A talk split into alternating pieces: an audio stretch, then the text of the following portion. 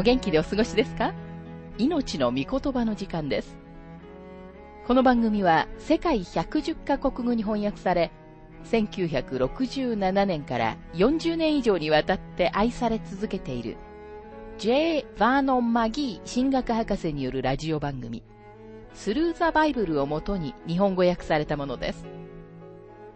旧新約聖書66巻の学びから、ヘブル人への手紙の学びを続けてお送りしております。今日の聖書の箇所は、ヘブル人への手紙2章9節から15節です。お話はラジオ牧師福田博之さんです。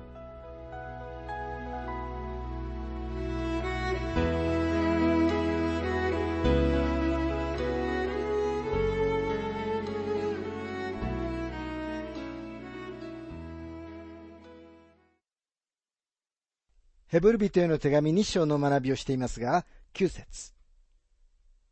ただ見つかいよりもしばらくの間、低くされた方であるイエスのことは見ています。イエスは死の苦しみのゆえに、栄光と誉れの冠をお受けになりました。その死は神の恵みによってすべての人のために味わわれたものです。イエスのことは見ていますと書かれていますが、主の人間としての名前はイエスであることに注目してください。主の受胎の時に、見つかいはマリアに次のように告げました。また一章の二十一節。その名をイエスと付けなさい。この方こそ、ご自分の民をその罪から救ってくださる方です。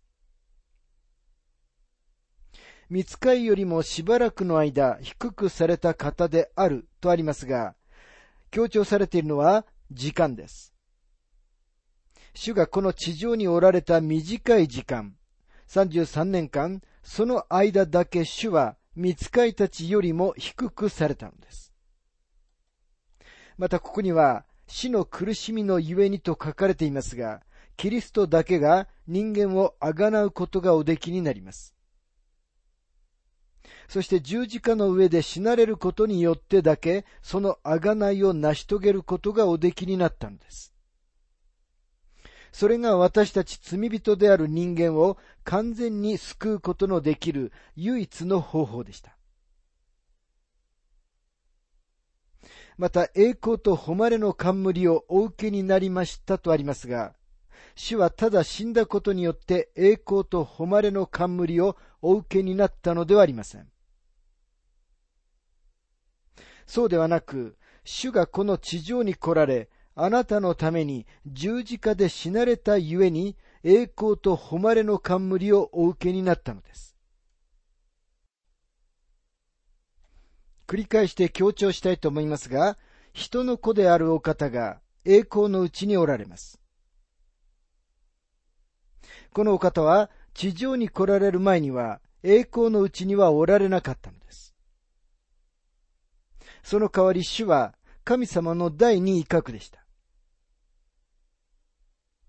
このお方をエホバと呼びましょう。イエス様はエホバであられるからです。そして主は神様であられ、神からの神様でしたし、今もまたそうです。でも今日主は人からの人でもあられるのです。主はご自分が人となられました。そのようにされたことで、主は天国において、前にはそこにいなかった栄光と誉れをお受けになったのです。またここには、その死はすべての人のために味わわれたものですとありますが、これは主が死の棘を経験されただけでなく、死の本質を経験された。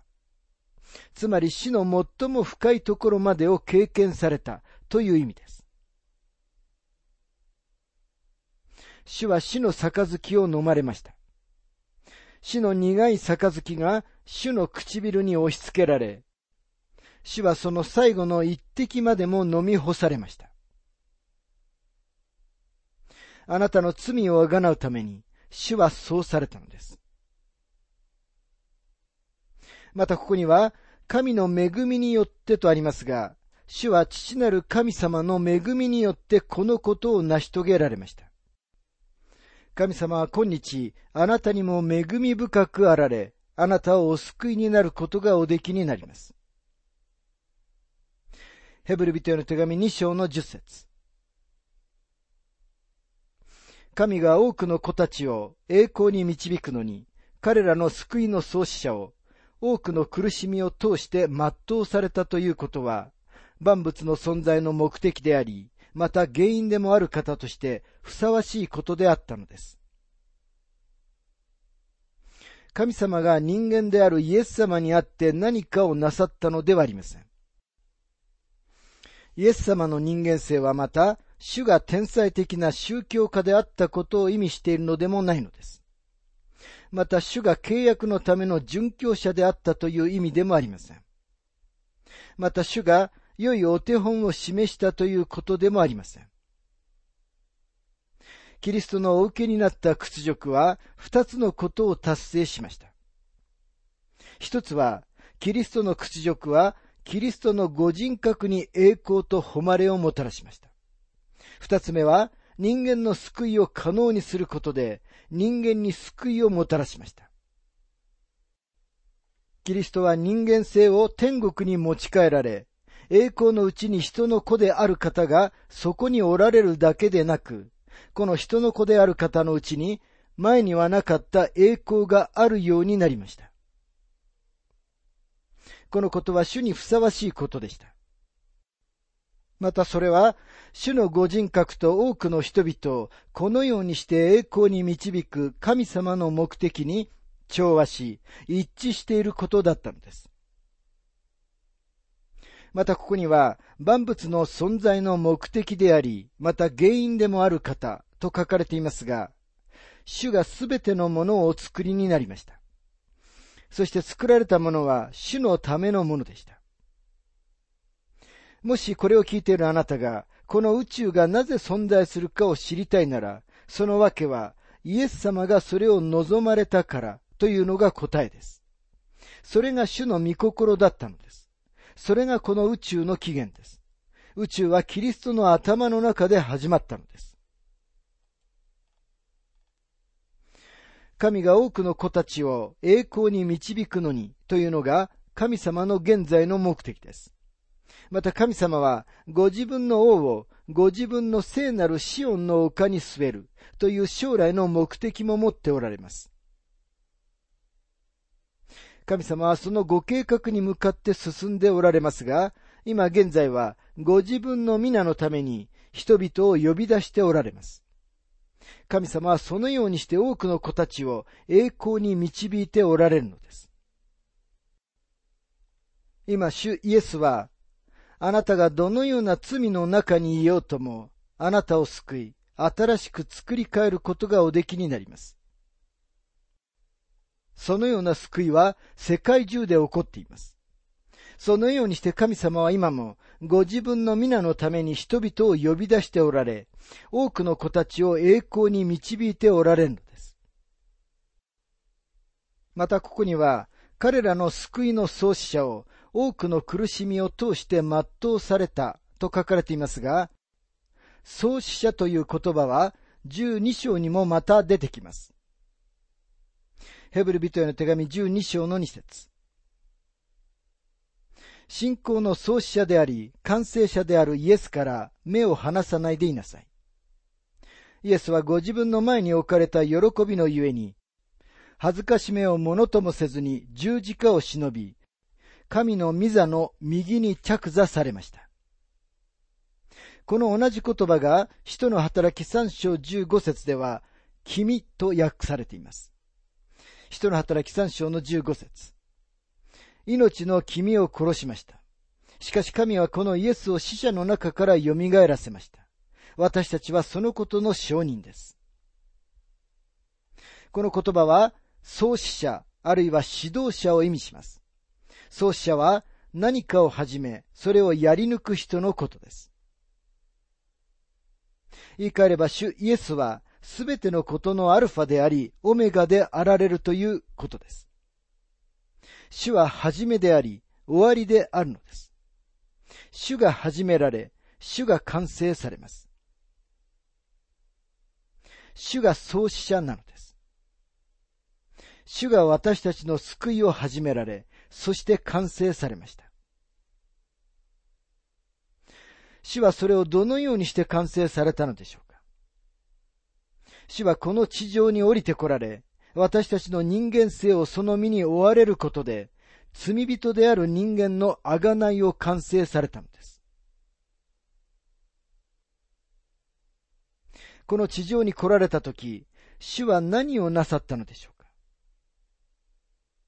主はすべての人のために死を味わわれたのです。主は人類をあがない、人間に救いをもたらすために、この地上に来られました。主は地上で神様を明らかにされました。今日主は天国では人間を代表しておられます。そのことは、主の祭司としての職務について学ぶときに、さらによく理解することができます。またここには、苦しみを通して全うされたと書かれていますが、全うするという言葉は、ギリシャ語のテレイオーという言葉から来ている言葉で、ゴールまで運ぶ、成就する、完成するという意味があります。主は苦しみを通して私たちの救いを全うされました。主は神様の御子であり、主が神様ご自身でありましたが、主の完璧な人生は私たちを救うことはありません。主の処女降誕も私たちを救うことはありません。実際主の教えが私たちを救うのでもないのです。そして主の奇跡も、主の模範も私たちを救うことはできないのです。ただ、主の十字架の上での死が私たちを救います。主はそのようにして私たちの救いを全うされたのです。主は十字架上で死なれることによって完全に罪の贖いを達成されたのです。神様は決して雲の上から人間社会を見下ろしているようなお方ではありません。父なる神様はあなたのためにその一人子をこの世に送り、主イエスはご自分の身に私たちの人間性を追われたのです。主は苦しまれ、十字架の上で死なれたので、あなたが信仰によってその贖いを受け入れんなら、あなたの罪は許され、あなたは新しく生まれ変わることができるのです。ですから私たちは神様の一方的な恵みのゆえに、主をあがめ、賛美し、そして礼拝するのです。ヘブル人への手紙2章の11節生とする方も、生とされる者たちも、すべて元は一つです。それで主は彼らを兄弟と呼ぶことを恥としないで、こう言われます。生とする方とありますが、生とされるということは、普通の人が考えているような意味ではありません。何年もの間、生とされるとは、漢字の良い、優しい良い子になることだと思っていました。しかし精霊との関連で成果という言葉が使われるとき、この言葉は私たちのうちで働く神様の働きに関係があり、私たちをこの地上において神様が望まれるような代表者にされることを意味しているのです。成果は、あがなわれた者たちの心の中での神様の御霊の働きです。ところが、聖歌という言葉が、このヘブル人への書簡の中でのように、キリストのご人格に関連して使われるとき、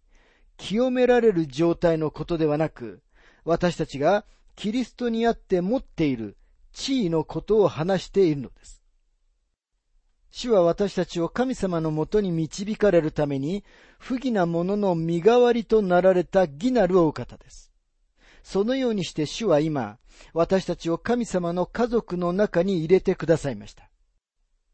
またここには、主は彼らを兄弟と呼ぶことを恥としないでと書かれていますが、神様の家族の中で、主は私たちを兄弟と呼ぶことを恥とはされません。主が私たちを神様の家族の中に入れてくださったのです。主は多くの兄弟の中の長子です。主はこの家族の頭であられ、私たちを兄弟と呼ばれるのです。なぜなら私たちは皆、主イエス・キリストにある信仰を通して神様の子供となったからです。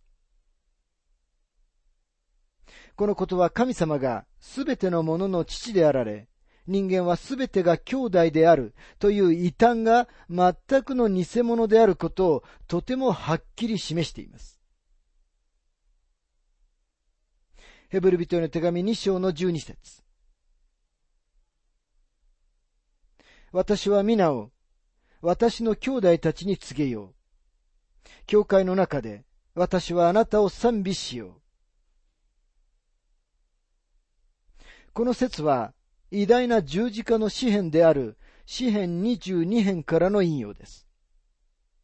詩篇22編の最初の部分にはキリストの屈辱が示されており、実際にキリストの十字架上での最後の七つの言葉が書かれています。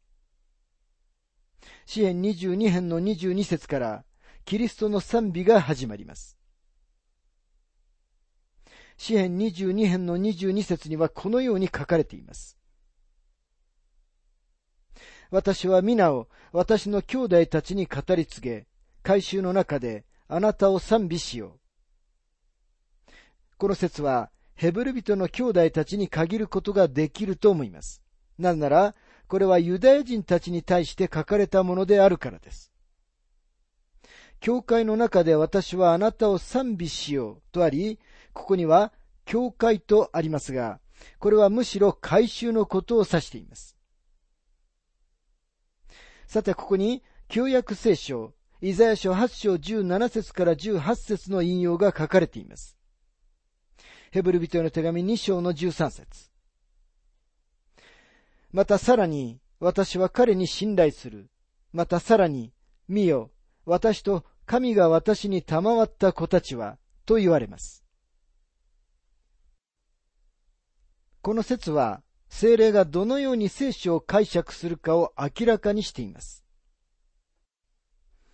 今日預言者の解釈をイエス・キリストの言及を一切なしにして解釈しようとしている人たちがいます。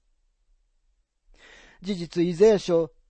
8章の17節から18節を読むと、この著者がイザヤの子供たちのことを語っているように思えます。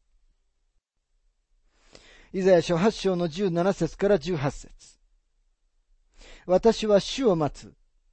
ヤコブの家から三顔を隠しておられる方を。私はこの方に望みをかける。見よ、私と主が私にくださった子たちとは、シオンの山に住む万軍の主からのイスラエルでの印となり、不思議となっている。でもこの13節では、神様の精霊がイザヤ書の言及を、これが主イエス・キリストを指していると解釈しています。ですから今日、預言者たちの書から主イエスを消し去ろうと試みる人たちは誰でも、新約聖書の中で精霊が与えておられる解釈に矛盾することになるのです。主イエスが死から蘇られた時に、ヨハネ20章の17節にあるように、私の兄弟たちのところに行って、彼らに、私は私の父、またあなた方の父、私の神、またあなた方の神のもとに登ると告げなさいと言われたことを覚えておられるでしょうかイエス様が私の兄弟たちと言われたこの特別な時、主はご自分の弟子たちを指してそのように言われました。そしてもちろん彼らはみんなユダヤ人でした。このことを強調するのは、この書簡が当てられた人たちを私たちの目の前に据えておくことがとても重要だと思うからです。そのことが私たちに正しい解釈をさせてくれます。そしてその正しい解釈があなたと私の心に対する正しい適用につながると信じていますと、マギー博士は述べています。ヘブル人への手紙2章に戻りますが、14節そこで子たちは皆、血と肉と思っているので、主もまた同じように、これらのものをお持ちになりました。これはその死によって、悪魔という死の力を持つ者を滅ぼし、この言葉は主の受肉を強調しています。そこで子たちは皆、血と肉と思っているので、主もまた同じように、これらのものをお持ちになりましたと書かれていますが、私たちが血と肉でできていたので、主もまたこれらのものをお持ちになったのです。そして主は、ちょうどあなたがこの世に生まれてきたように、人間としてこの世に誕生されました。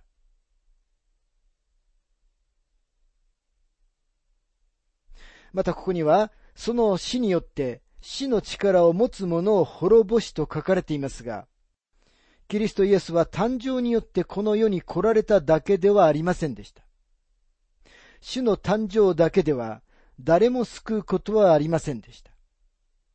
主の死が私たちに救いと霊的な永遠の死からの解放を私たちにもたらしたのです。ヘブル人への手紙2章の15節一生涯死の恐怖につながれて奴隷となっていた人々を解放してくださるためでした。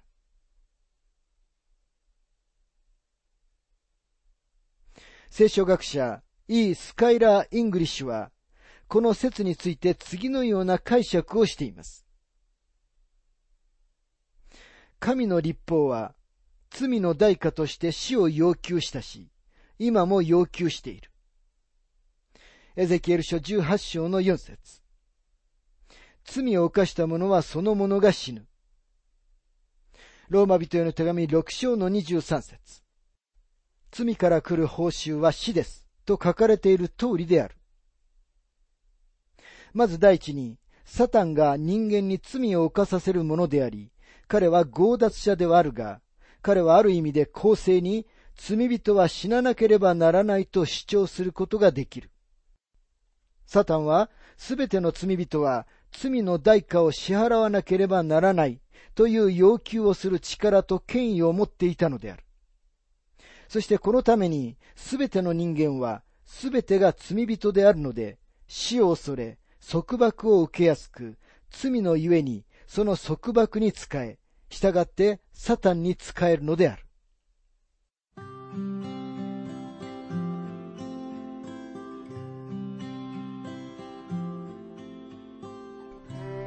命の御言葉お楽しみいただけましたでしょうか？